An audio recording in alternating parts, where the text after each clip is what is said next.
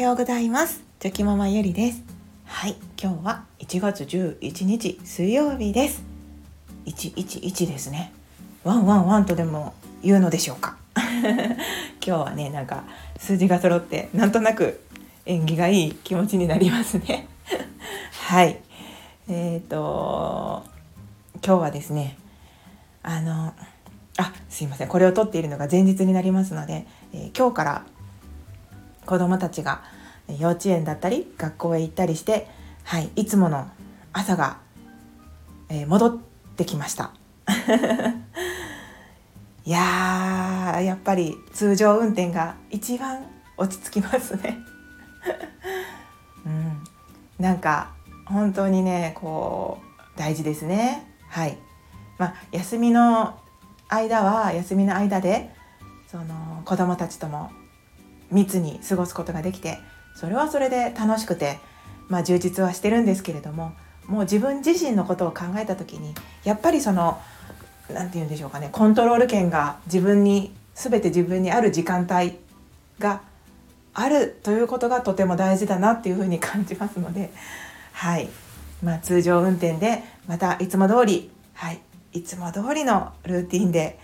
できることをコツコツとこなしていこうと思います。では、今日のテーマなんですけれども、ちょっとね、そのコントロール権というテーマでそのまま引き続きお話ししようと思います。やっぱりそのコントロール権っていうのは、つまりその自分のタイミングで自分が思うようにこう決定して進めていく物事を考えてですね。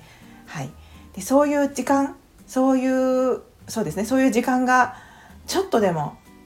ないと、やっぱりものすごくこうストレスが溜まっていきますよね。で、以前何かの本でこう読んだことがあるんですけれども、やっぱりその人間のこう人生の満足度っていうのは、コントロール権、自己コントロール権っていうんですかね、そういうのがあるかないかで大きく変わるっていうのを、読んだことがあってですね、やっぱりその満足度でいうと、自分で決めてる、自分でコントロールしてるっていうその感覚っていうのはとっても大事なんだなっていうふうに感じます。で、そこでそれをちょっとね、子育て中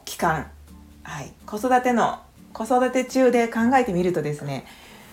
やっぱりそのコントロール権がある時間帯っていうのはものすごく少ないなっていうふうに感じます。で、今回のようにその冬休みであったりとか、子どもの長期休みですよね。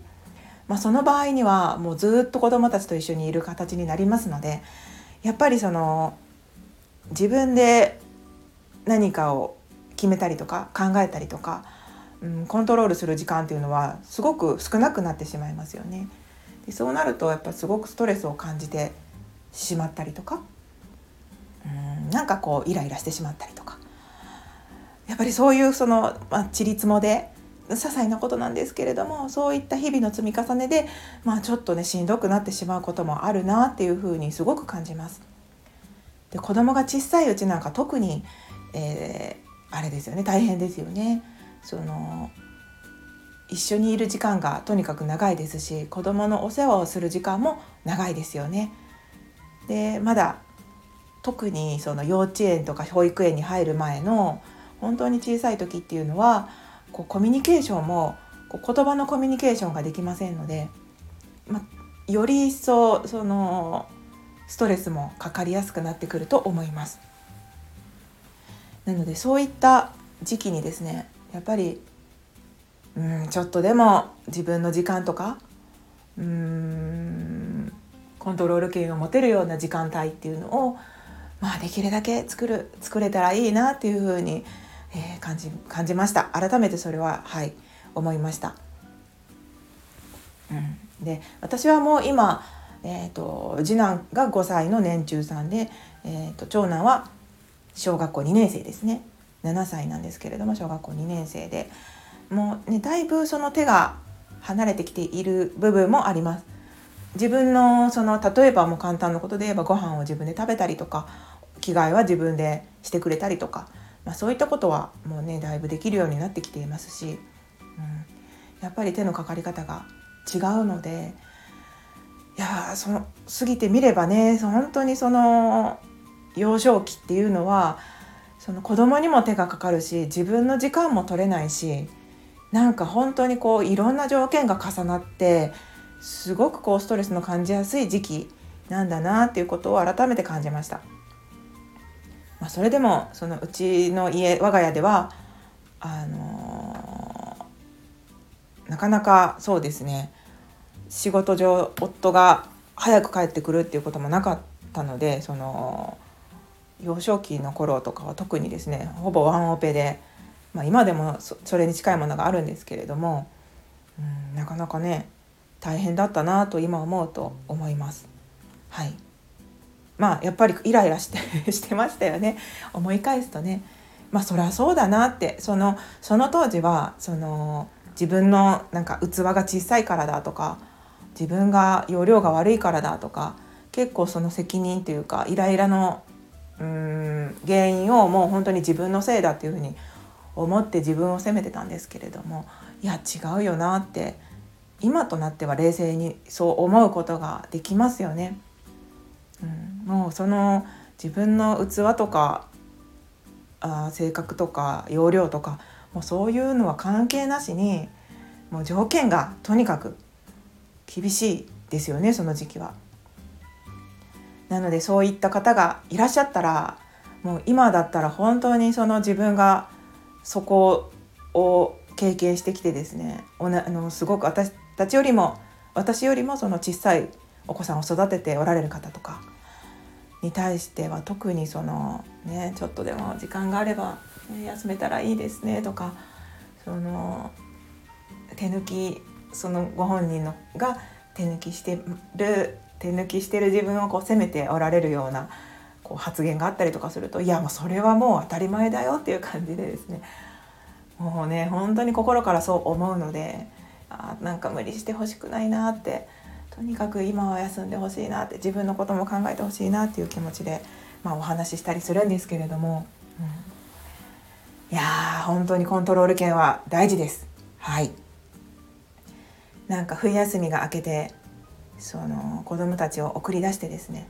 特に思っています。はい、改めて思っています。やっぱりその仕事をしてたりすると道中で出勤時間ですよね、そこでもこう一人の時間が作れたりしますので、それでもねやっぱり全然違いますよね。なんかね、一人だけの時間ってやっぱり大事ですよねはい、それもね個人差があるとは思います。はい、一人が嫌な方もねいらっしゃいますもんね。なのでそれは本当に人それぞれだと思いますので、自分がそのどれくらいそういった時間が必要なのか、個人差があると思いますので、そこを把握することも大事ですよね。でそれが分かれば、もうそこの時間っていうのはね、もう絶対必要経費だと思って、絶対にいる時間だというふうに思って確保するっていう対策を取るのもとっても大事なことなんじゃないかなっていうふうに感じました。いや本当にねいろいろ皆さん、はい、頑張っておられるんだなと思って、私も頑張ろうと改めて思っております、ね、なんかその休みの間はどこへ出かけていても、やっぱりその家族連れの方とかいろんなところでね見かけたりしますし、その時に本当にその小さい、ね、お子さん抱っこひもとかで、例えばその電車、この前もねその新幹線に乗った時に抱っこひもをしながら乗っておられる方とかいらっしゃって、いやもう大変だなって、なんかちょっとグズグズしてる、ね、お子さんがグズグズしてて、そのお母さんが焦ってこうあやしておられたんですけど、いやもう全然気にしなくていいよっていう気持ちで、こっちもちょっとでもその、相手の方には伝わらなくてもですね、私もこう表情をこう緩めて、いいよいいよっていう顔でもうね目線でメッセージを送りながら気にしなくていいですよってね、それだけでもなんか私が逆の立場だったら、救われたりしますし、そういった気遣いをできたらいいなって改めて感じました。はい今日はねちょっとなんかやっぱりコントロール権って大事だなってつくづく思いましたので、そんなお話をさせていただきました。はい、今日も長々と最後までお聞きいただいてありがとうございました。では今日も一日頑張ってやっていきましょう。それでは昨日より今日、今日より明日、一歩でも前進。この番組があなたの今日という日を生き抜くための心の活力になれたら嬉しいです。今日も最高の一日をお過ごしください。ありがとうございました。ではまた明日。